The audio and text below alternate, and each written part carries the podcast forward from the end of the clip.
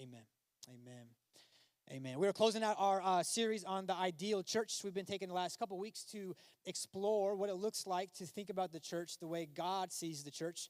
And we are very aware that we are all coming in, whether you've come in the church four times or this is your 400th time.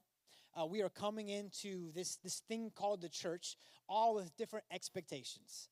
And some of them good, some of them not, some of them biblical, some of them not biblical, some of them spoken, some of them subconscious. And so we don't want to just walk into the church and having all our expectations uh, controlling what we think and feel and then having that ruin our experience. Uh, we want to be clear on what God says the church is. And so we can evaluate it based on what God says, not on what um, we think it should be. In fact, I was just, uh, I like sitting in the back row as we worship. Just to, I love worshiping in front, but I love watching everyone worship. I'm spying on everyone as they worship.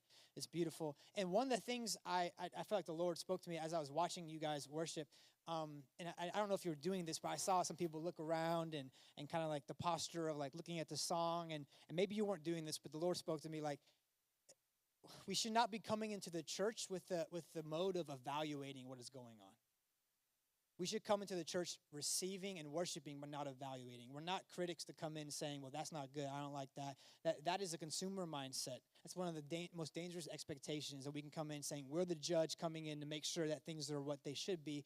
And so we're trying to unpack those expectations. To come in saying, God, we want to come in not with uh, what it should be, what we think it should be, what we've seen it, but God, what do you say the church is so we can live and experience what the church should be for us? And the foundation of this series is based uh, on this premise um, from Dietrich Bonhoeffer. Uh, he says this about community Those who love their dream of a Christian community more than the Christian community itself become destroyers of that community. So powerful.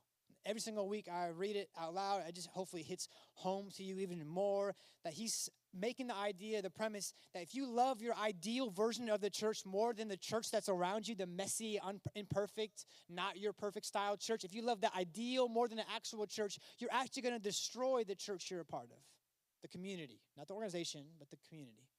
Because if we're holding on to our dream more than the people in front of us, we will miss the people and God's blessing in front of us. So the last couple of weeks, we just compared and contrasted our unhealthy expectations versus God's expectations of the church. Here's a recap of the last few weeks. You can go to the movement.church slash teachings. They're all on there. But week one, we talked about coming in and not coming in with the attitude of what needs to happen to, to bless me and, and what do I want to see, but coming in with the attitude of love and sacrifice like Jesus loved us. That we're not coming into the church saying, What can the church do for me first? But what can I do to love and sacrificially serve the church? That's the basis of Jesus' love for us, he says.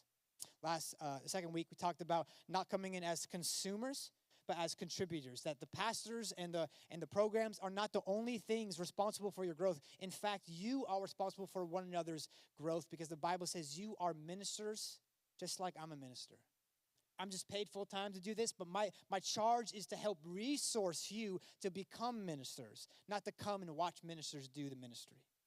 So we want every member to realize that they are ministers, that they have the Holy Spirit in them, that you have the Holy Spirit in you, and you can do exactly what I'm doing, what everyone else is doing in staff. You can share the word with people. You can serve them. You can take initiative. You can counsel them. You can guide them. You can rebuke them and correct them. You have that. In fact, you need to do that for this church to function and flourish. And last week, we talked about conflict and how we love, we, we would love for a church to not have conflict. We expect the church to not have problems and mess, but when we come in, we realize uh, we've brought the problem because the problem is oftentimes with us and with people because we're all broken. So instead of being shocked at the mess and the tension and people annoying us, we should come in and say, How can we bear with one another and how can we forgive one another? If you didn't watch the message, I encourage you because there are some helpful uh, uh, paradigms around the idea of things being preference that we don't like, things being things that annoy us, and then the things being sin that people sin against us. And the danger of community is sometimes we put things that are preferential and things that just get under our skin in the category of sin that aren't. So we need to reframe our paradigm of what people people are different than you in this church. We have a diverse church. People are going to rub you the wrong way. Personalities are not going to line up. Styles are not going to be always met but we get to bear with one another like Christ has bear with us And because he has forgiven us, we get to extend patience and forgiveness to one another.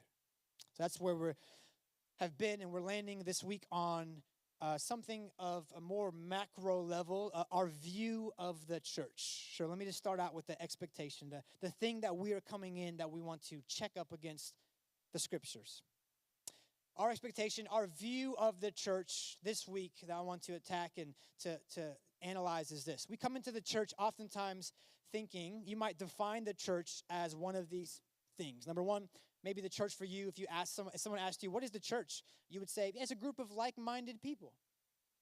That's all it is. Yeah, I mean, people that believe what I believe and they agree with what I agree. So it's a group of like-minded people. Or you would say it's a place I go to for community. I'm, I, I'm, I'm by myself. I need to have relationships. So this is where I go to find relationship. Or maybe you would say it's one of many different religious services. Maybe you see the church as like it's not really any different than the, the Muslims that are gathering in this place and the Catholics over here and the and the Hindus over here. It's just another religious service. And we happen to be Christian, but other people doing their own thing. It's just the same. Maybe you see the church as something I will get to if I have the time for. Like one of these the underlying assumptions that our exceptions are not always things that we say out loud, but things that we live by underneath. I don't think a lot of people are going to say the church is something I will get to if I have time for, but we treat it like it's something that I get to and I will get to if I have the margin and the energy for. Maybe you would say the church is something I don't need, it's me and Jesus. In the last two years of COVID, coming into this next this last year, specific, uh, specifically this last year, I think we've seen the church change in the in the world, but definitely America, where uh, most churches are, uh, the engagement level on a gathering is about 50 to 60% of what the church was in almost all churches. Some churches have shut down. A lot of churches have shut down. And if they haven't shut down, they're about 50 to 60%. That's just normal. Why? Did that mean that Christians just stopped being Christians? No. Maybe some people were coming that love Jesus that aren't coming anymore. But maybe people just realize it's me and Jesus. I can do it by myself. I don't need to. I can watch online when it's convenient and then kind of do the me and Jesus thing on my own. Is that what the church is? Is this what the church is? Let me ask you, church, is this how you see the church? If you had someone ask you, what is the church? What would you write down? Here's the problem with these things we're going to unpack. Our problem isn't one of exaggeration, but of understating. We aren't in danger of thinking too much of the church, but too little. And our small thoughts are betraying us. I do not think that the American Western church, maybe other places they do, but the American Western church is not in danger of thinking too grand and too much of the church. I think we're in problem and in danger of thinking too little. We don't have too lofty of thoughts. I think we have too small of thoughts. And this is why it matters. I realize in my own life, you realize it in your life. How you see the church will shape how you treat the church. How you see the church. I'm not talking about what God says, because what God says is not always what we see and believe. You might know something to be factual in the Bible, but might not actually absorb it and, and, take it as your system of belief or your perspective. You might know over here the category of theology. Yeah, God says these things, but you see it differently. I want you to wrestle with how do you see the church? How do you define the church? Because how you see it will directly impact how you engage with it, interact with it, and treat it. And my burden is that because of our small thoughts, we have a weak interaction. Because of our um, our little perspective, our our constricted perspective, we have a reduced experience. And of course, that's not God's design for you and for us. And so I want this next few moments, my goal, if I had to write it down, would be to um, shock you with amazement and wonder at what the church is. I'm going to explain what the implications are and how to respond to it. But just for the next few moments, I'm just going to read some scripture. I'm not going to, to analyze it right now. I'm not going to comment on it. That'll be in, in a few moments. I just want to read scripture over you and it say exactly what God says about the church. So that you would just receive it and let it shock you into awe. Let it stretch your perspective. And I'm going to challenge you before I do this. You probably know these verses and these phrases. One of the things I've learned as I follow Jesus, again, I might know what the pastor's going to say, what that verse says. I've read it before, but come in with a, a clean slate, saying, God, God, speak to me fresh as I hear these things.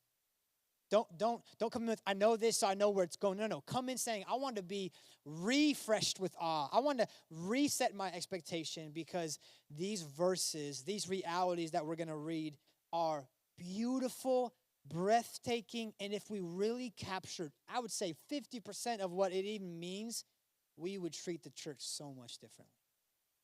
You ready to hear what God says about the church? Okay. Um, are we ready to hear what God says about the church? Say amen if you're ready.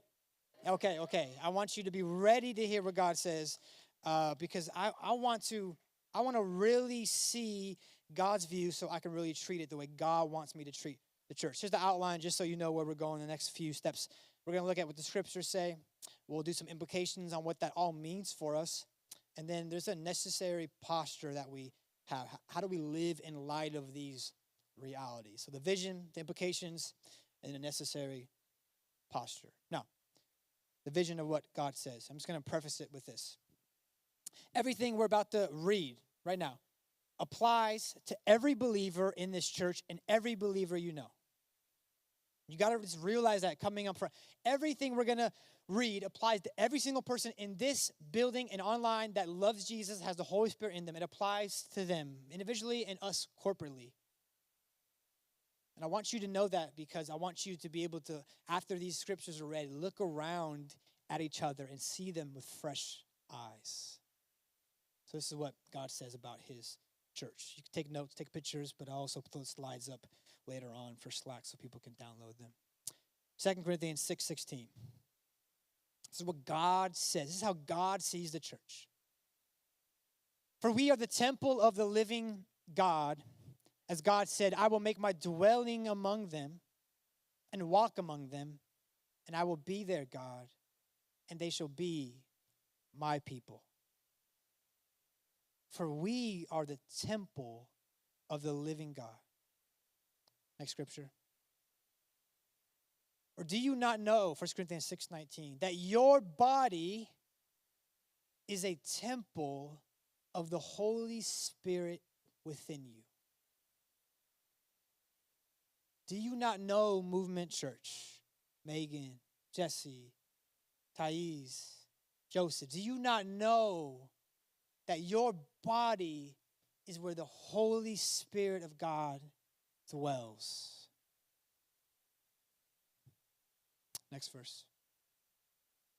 Now you are the body of Christ and individually members of it. You and I, us, the body of Jesus. And you're members individually of this body. You're the body of the living Lord Himself, Jesus. Next passage. God has put all things under the authority of Christ and has made him head over all things for the benefit of the church. Catch this. And the church is his body.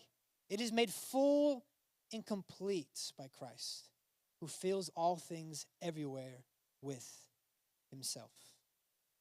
Again, Christ is head over us, and the church is his physical presence, his body on this earth. Ephesians 5. Therefore, a man shall leave his father and mother and hold fast to his wife, and the two shall become one flesh. Paul's talking about marriage, and look what he says next. This mystery of marriage is profound, and I'm saying that it refers to Christ and the church. You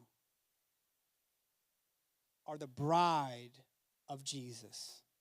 We together are the chosen bride of Jesus Christ. Look what Revelation says about this. Then one of the seven angels who held the seven bowls containing the seven last plagues came and said to me, Come with me. I will show you the bride, the wife of the Lamb. The wife of the Lamb who sacrificed himself on the cross for every sinner in this universe. You are, we are his bride. And lastly, Ephesians. So now you Gentiles are no longer strangers and foreigners. Gentiles being everyone that's outside of Israel. You are citizens along with all of God's holy people. Catch this. You are members of God's family.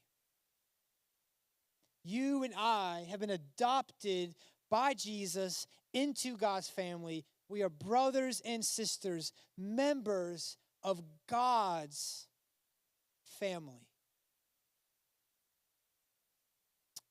How does God see the church? The church is the temple of the Spirit, the body of Jesus, the bride of Christ, and the family of God. I just, I'm aware at this moment, the temptation for you, maybe even I, is to be like, yeah, yeah, Chris, I've read this, heard this, I know this. And maybe you are the type of person that really does faithfully consistently see the church this way. I'm not saying everyone doesn't, but I know the temptation because of our busyness, because of sin, and because of all the things going on in our life that's so hard and, and this world's broken. We are going to have a different perspective. We have to fight to see reality. Reality is not always a given. We have to fight to see the truth. So I want you just to pause and reflect for a second. How does God's vision of the church line up with your vision? How does God's vision line up with your vision? The temple of the Spirit, the body of Christ, the bride of Jesus, the family of God. How does God's vision line up with your vision? And do you believe this is true? Like when you look at the person in this church that has annoyed you and frustrated you, that you don't agree with, you don't vote like, you don't act like, you don't talk like, do you see them as the temple where God's Spirit is living, as the bride that Jesus has chosen, as the body that Jesus has hooked up with, his, as the family that God has adopted? Do you see one another like God sees his church?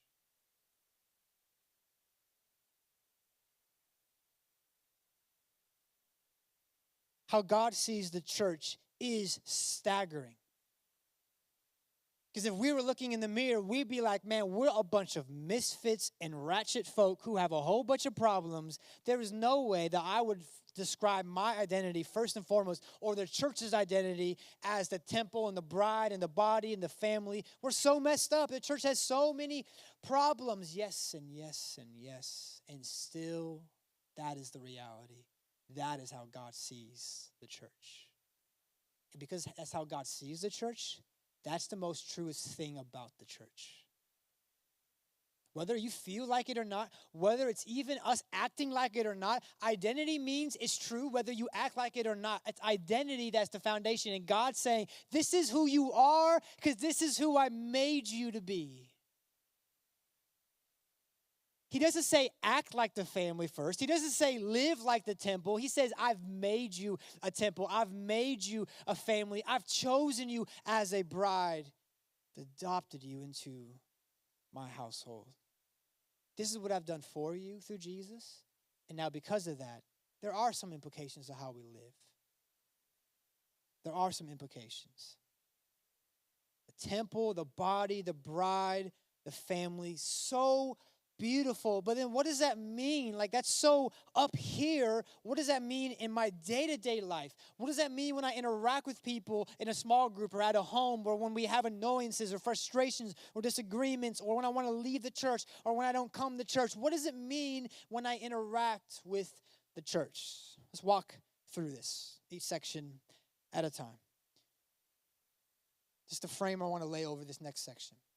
The church is always more than we are prone to think it is. It's more sacred, it's more significant, it's more unique, it's more necessary, and it is more glorious. Just assume that when you think of the church, the, the church is always more glorious than you can think of it. It's more beautiful. Why? Because the spotless Lamb of Jesus chose to die for her. And if God has chosen to die for this, for us, then supreme value should be given to those people. Because God thought those people were worth dying for. You were worth saving and choosing and loving. And because of this, how we treat one another is elevated and unique. So let's get at it. Start with the temple of God. I want this to be drawn back to what you think the temple is. When Jesus, when God tells us what the church is, He's giving us pictures of what He's already given in the Bible.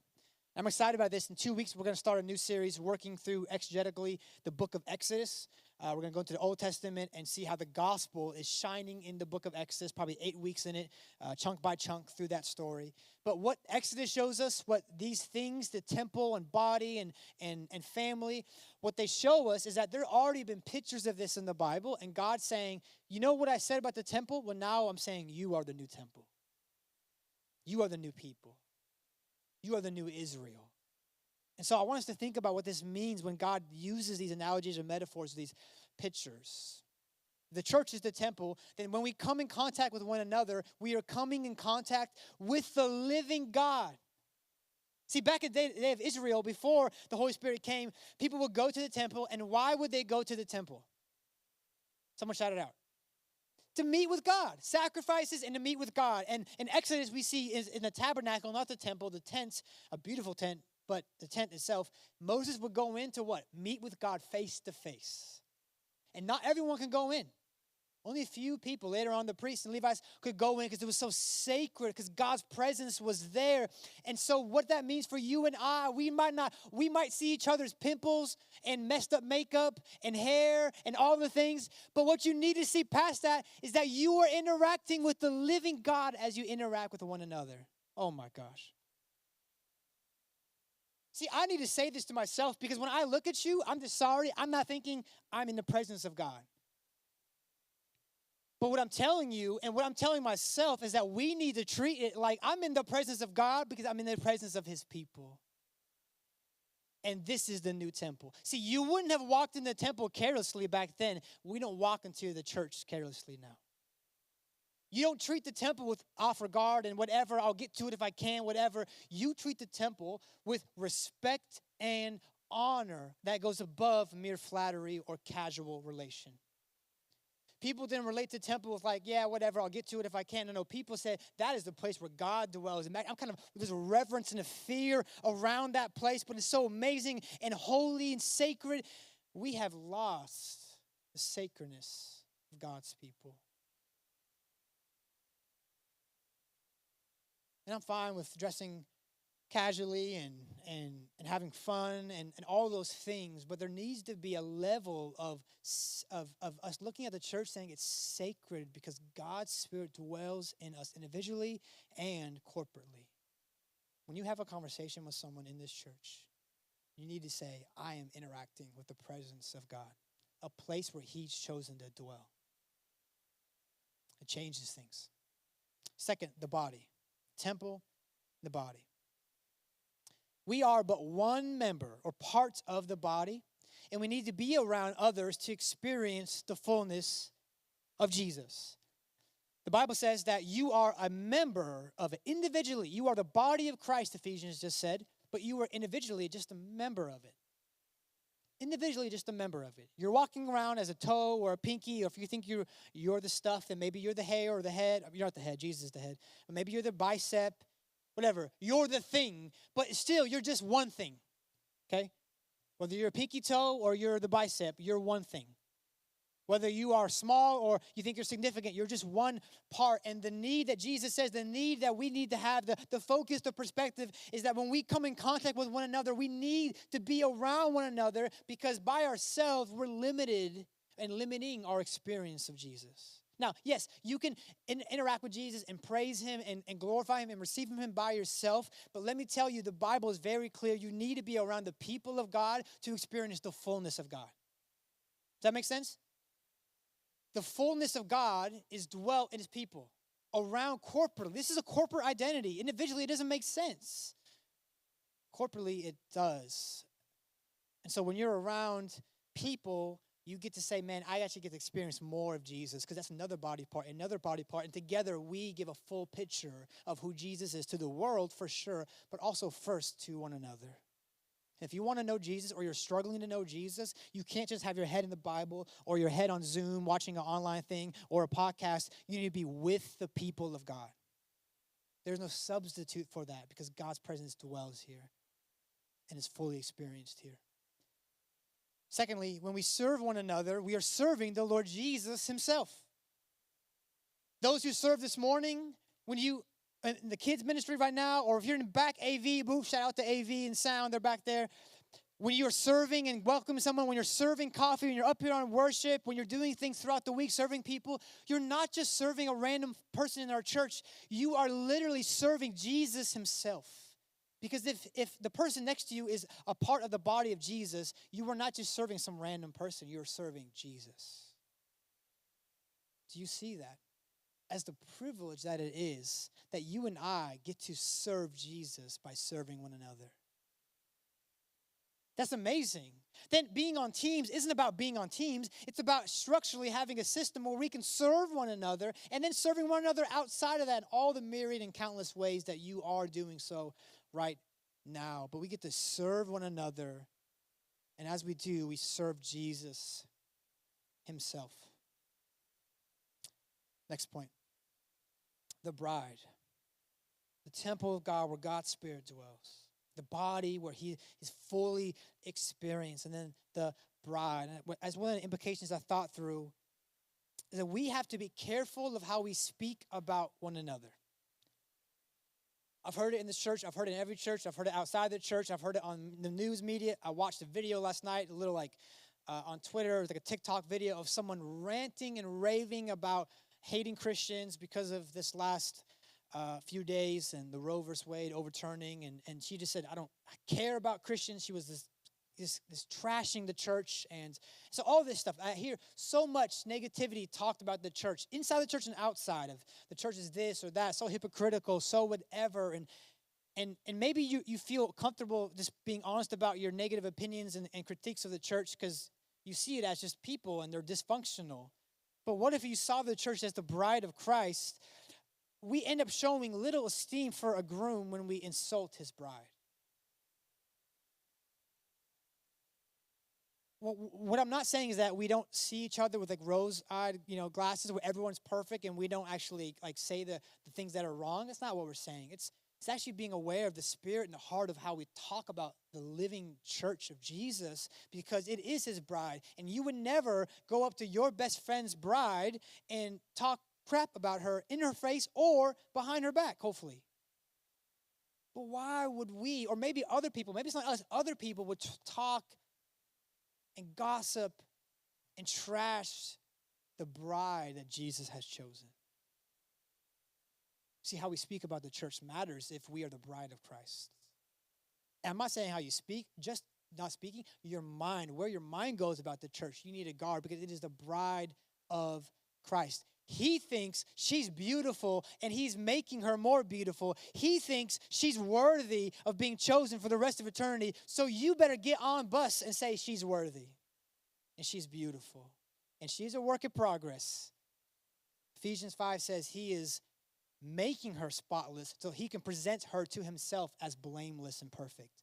So it's a work in progress, y'all. You're not perfect. As church is not perfect. The global church is not perfect. The American church is not perfect. But because we are the bride of Christ, we speak uh, positivity. We speak beauty and honor. And yes, we're honest about our failures, but we're also honoring about who she is because she's first, not just your little group. She's the bride of Jesus.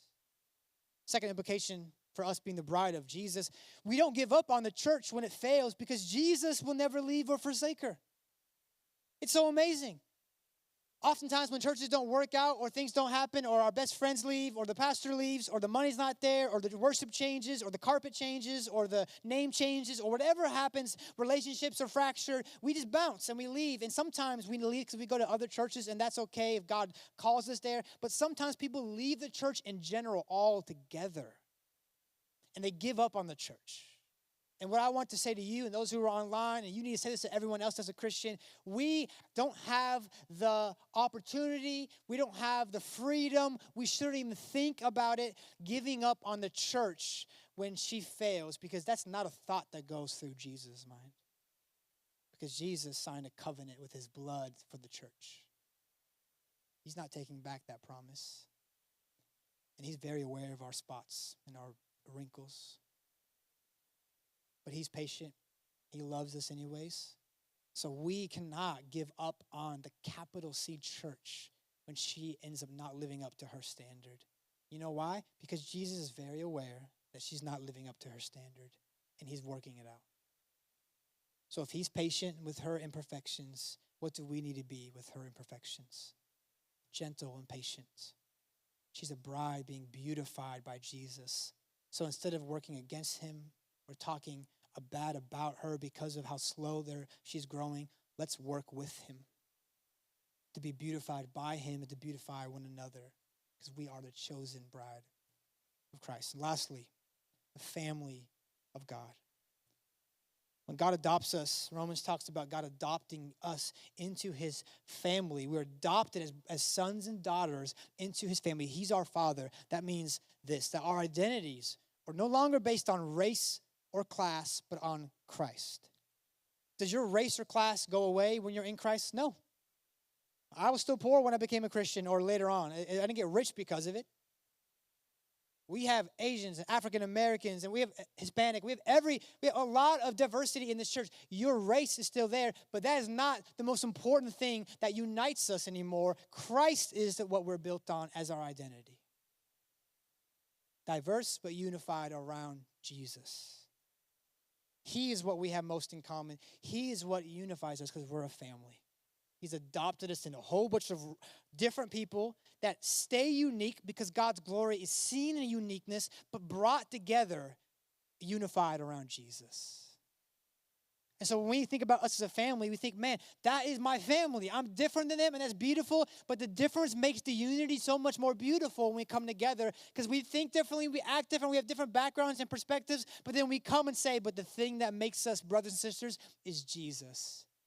Not how you vote, not what you wear, not your background, not how much money you have, but Christ. And that makes the church more unique than any other organization or group in the world because everything else is built on class or race or this or preference or voting. This is saying bring that to the table and center around Jesus. That's indestructible. That's what it means to be a family. We see what brings us together. Secondly, we look at one another, not as someone else's problem, but as our own responsibility. When you walk into the dinner table around your family when you're growing up and your sister's wiling out or your mom's wiling out or your brother's going crazy, I, I, you, your flesh wants to be like, y'all crazy, I'm out of here. But the obligation laid upon you as part of that family is that I'm going to be there to take care of them. And if we see that with our fleshly family, then how much more? I'm not saying equal, I'm saying more. Do you see the more in this that because of Christ's blood unifies us as a family? That when I see someone in pain or brokenness, I don't say, well, that's that's that's what else is family, it's whatever. Oh, Marcy's having a hard time. That's Wayne's only problem. Oh, Kat's having a hard time, but her family can take care of her. No, I am their family. I don't say that they can deal with that later. I am their family. You are my sister. You are my brother. And so I take responsibility for that. You take responsibility for one another. And look at that might be hard. Yeah, it's hard, but it's so beautiful. Because the church needs to be a place for people who don't have family to come and real and, and receive family. People who are lonely to come and receive brothers and sisters. People who don't have fathers and mothers to come receive fathers and mothers. It needs to be a place for us to see each other as blood bought sisters and brothers, not just people that are like minded. That's beautiful. What an opportunity to say, Come, You're coming with me. Oh, you're hurting? You need a bed to stay on? You need a shoulder to cry on? You need some money? I'm not waiting for someone else to help you. You're my family. Hopefully, we would not do that with our own family. We should never do that with the family of God.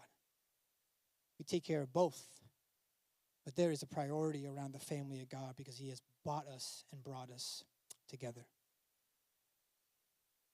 Temple, the bride, the body, the family. So, what's the posture that we need to have with all this then? If that's just some of the implications based on the identity that God gives us as the church, then how do we how do we interact? How do we respond? Like, like what do we do next with that kind of vision? Do we just keep on doing what we're doing? I, I want to give you just a framework. It's not a whole bunch of more steps, but it's just a perspective tweak.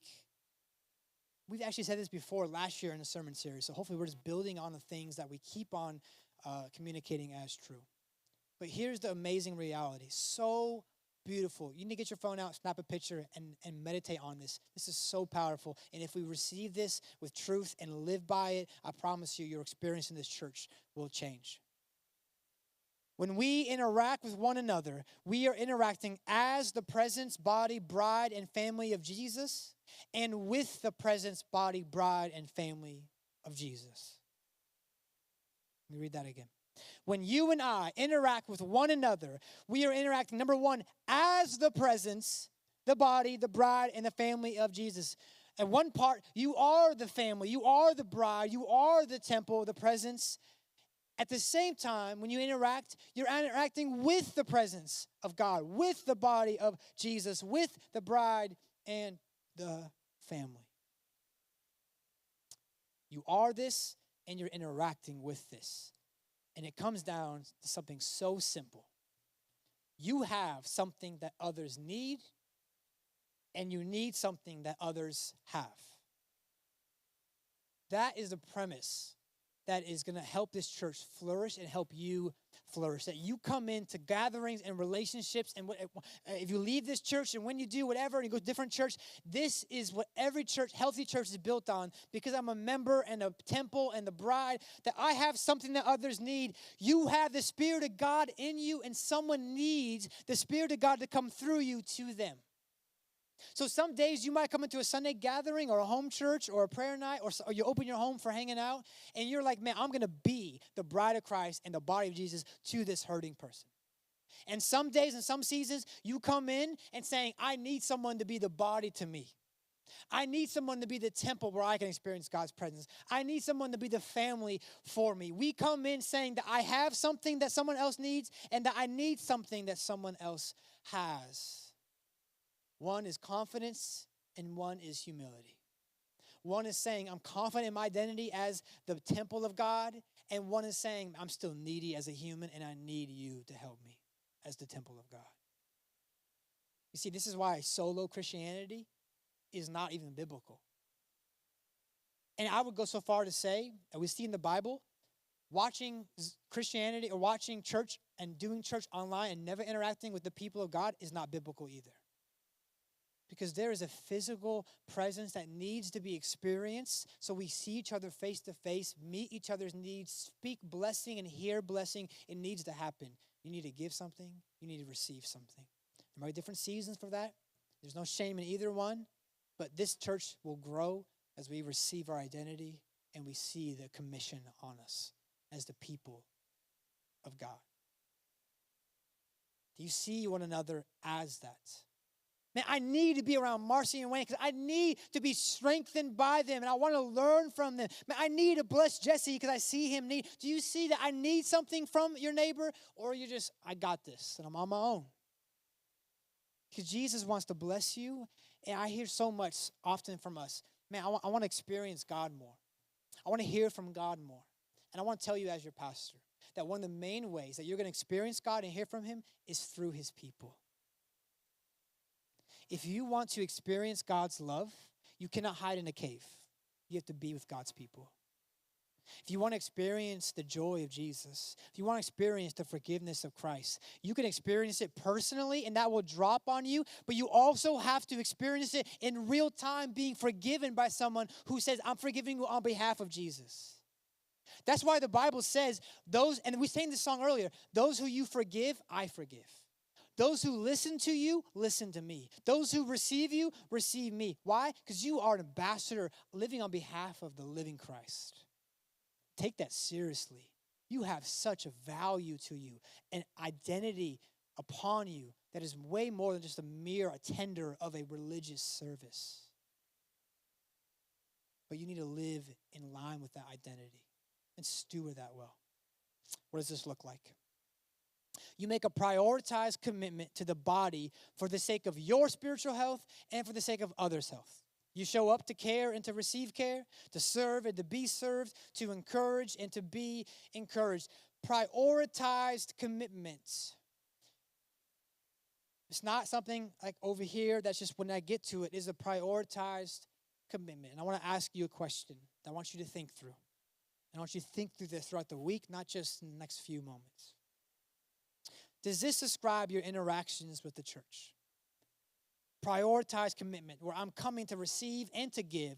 I have something to offer and I have something that I need. Does this describe your interactions with the church? Are the people of God a priority to you or an afterthought to your busy schedule, worldly distractions, and countless engagements? We don't have any time to like beat around the block and the bush and be like, well, whatever, it's fine. I, I, no, no, no. We're not generalizing any of this. We're being specific. You need to be honest with the Lord and with people right now. Is this really uh, people of God a priority? Because when we say about membership, we're redoing our membership, and we talked about this in our membership meeting. The covenant's coming out in the week. And the, the heart of membership isn't you committing to programs, it's committing to people. And you show up to programs because the people are there. You commit to services and to teams because people are there. If you think about it, just a commitment to a program or a service, you're not going to have the energy motivation to go. If you say, the people of God are in the Sunday service, then I'm coming to Sunday service. If that's where the people of God are, if they are in their home, I'm going to their home. If they're at this prayer night, I'm going to the prayer night. If they need some help, I'm going to serve them with their need. It's the people of God because when you say, I'm committing to Jesus and He's the head, you cannot sever the head and not commit to the body.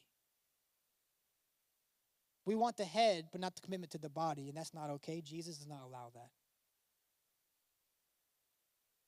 He wants you to connect the two. So, here are some practical. Let's get practical for a moment. Here's what this can look like. It's not exhaustive, it's not hyper specific, but let me just give you a list of some um, just movements that you can make in your life, what this looks like as ways to respond to this reality that church is so sacred and beautiful and significant said it already, but you prioritize Sunday gathering. I know I say this often Sunday isn't the most important thing, but it certainly is important, so please show up. Like on time and show up. Show up because the people of God here. Show up because you get you receive. Show up because you have conversations in between things that might change the trajectory of someone's week or life. Show up because for no other reason God is worthy for you to sing among his people. Show up prioritize because God is worthy, not because people need your attendance. Well, look, at I don't, I, I need you, but I don't need you. Like, like, like we can do this without you, but we're not going to be as strong. We need you to be here. Your neighbor needs you to be here. And Sunday is just one of the things. Number two, it means you take initiative with relationships. Okay, so here's a practical tip. So often, and this is working for me as well, I can think about relationships and friendships and be like, well, they haven't reached out to me, so therefore I'm, I'm distancing the friendship. They're not my friend anymore. And, and, and, that I get the hurt and the pain of people not reaching out to you, you feeling unloved. But let me just tell you a way to fight that and to counter that. You reach out to them. No, but Chris, you don't understand. Like they, no, no, no. I do understand, and it's not always fair and equal. It doesn't matter. You have the presence of Christ in you. You need to take initiative. And if after taking initiative it's still not working, then let's talk. But let's take initiative and watch what happens when God unfolds growth and joy because we're reaching out to people. In ways we take initiative two ways. One, you meet the needs you see and can meet. Okay, I'm, I'm fair. I'm not saying meet every need, But when you see a need on, on Slack or on a social group or in the church or talking to someone and someone prays something and you're caring for them, man, I see that you have a need, brother or sister, and you can meet it, meet it. That's how we act like the temple of God in the body of Jesus. We bless one another. We don't wait for people to serve us. We serve them because we have the Spirit of God in us. And it's so beautiful. And I told my wife this on the way here. It's so cool because one of the ways that you're going to be full is not by just receiving from people, but by giving to them. One of the ways God designed for you to be fully experiencing His presence and His glory and beauty is not that you just receive all this stuff, but that you start giving it away. Let me tell you, Jesus isn't lying when he says it's more blessed to give than to receive. Because when you give money and time and space and your schedule and you say no to things and say yes to the people of God, the mission of Jesus, you will not walk away losing, you'll walk away winning. But you got to believe that. Number four, you ask for help when you need it. You might not be able to meet a need. Maybe you're in a season where you need to ask for help. Ask for help. Remember, this is the body of Jesus. Our needs to be met here. Your needs are to be met here. Number five, you build your schedule around God's people. This is hard for people in the Bay Area. For some reason, we're just super busy. Some of it's good, some of it's not good. Some of it we are doing because we're chasing something we don't need to be chasing. Some of it we're in, involved trying to make our kids so happy or doing the thing we couldn't do or whatever. But let me just challenge everyone, like I did a couple weeks ago, and I'm gonna keep doing this. And you can just please do what God is calling you to do with your time, not what you think you have to do with it. Like, hear from God on how to manage your time. Oftentimes, we think about stewardship in the sake of money and we make budgets for money. We need to make a budget for our time. How are you spending it? Because time, I would say, is even more important than money. And we are so tight on every dollar we spend, but how are you doing with the time you have? Are you wasting it away? Are you using it, maximizing it for the kingdom or for yourself and your pleasures? Because you have something that people need. And time is the way that that happens. Lastly, you show up when you don't feel like it. Let's read this together on a count of three. Ready? One, two, three. You show up when you don't feel like it. Okay, let's do this with the I pronoun. Okay, we're gonna do I do this. Okay, on three. One, two, three. I show up when I don't feel like it. Okay, that was recorded. Everyone just signed a verbal commitment and agreement and a covenant. Can I be honest? There's days where I don't want to show up. I'm not asking you to do something that I'm not trying to do. There's prayer nights I don't want to go to. There's sermons I don't want to preach because I'm tired or I've had a hard week. There's counseling sessions I don't want to have. There's meetings where I don't want to serve and be there. There's, there's things and problems I don't want to deal with. I'm a human like you. I got my own stuff to deal with as well as you. But what I'm learning, and I'm not perfect in this, what I'm learning is that when I show up, God shows up. Because God's already there. It's not a matter of is he there? He's there. I need to show up. And I want to because I want to experience, I need to experience more of God. And I want to also help other people experience more of God. That's what's at stake in the church. Not to even mention that we are the body of Jesus for the world to see. Next week, we're going to talk about this, but groups and teams, those are so talked about in church. Sign up for a group, join a team. But hopefully, your perspective has changed. We're not talking about a group service or signing up a team. We're talking about being with the crazy, sacred, messy, but beautiful people of God. And who wouldn't want to be around this ratchet but beautiful family? I'm here. I'm here. Can I tell you? I'm so blessed by you.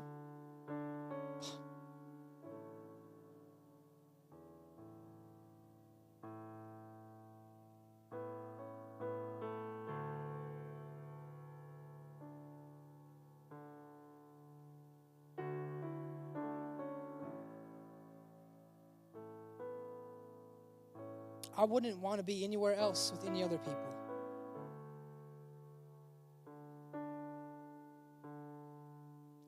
It's not because I'm paid to be the pastor. I felt this way when I was not making any money here, serving for free. Being paid just allowed me to be around the table more. But I love you. I'm proud of you. It's a joy to be around you. And I know the challenges and the, the corrections and rebukes can be hard to hear. But I'm not asking for more of you because I'm just demanding and want to make your life harder. I'm asking for more of you because I need you. And the people next to you need you. And the mission of Jesus needs you. The church has changed in the last year. Leadership has changed. People are switching out. New people are coming in. I get it. It's happening all over the place. But I'm not committed to this church because it was a, a thing. And then now that the thing has changed, no, no, no, nothing has changed. Jesus is still the lead pastor of this church. The scriptures are still preached. The Spirit of God are still in the people of God. And we still have a mission to do. And it's so amazing to do it with and alongside His people. So if this is your place, step in just one step further and see what God does see how you experience more of the Lord Jesus. Would you stand with me?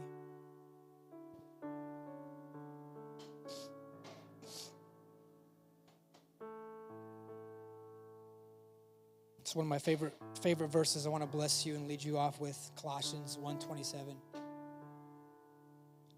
God wanted to make known among the Gentiles the glorious wealth of this mystery, which is Christ in you, the hope of glory.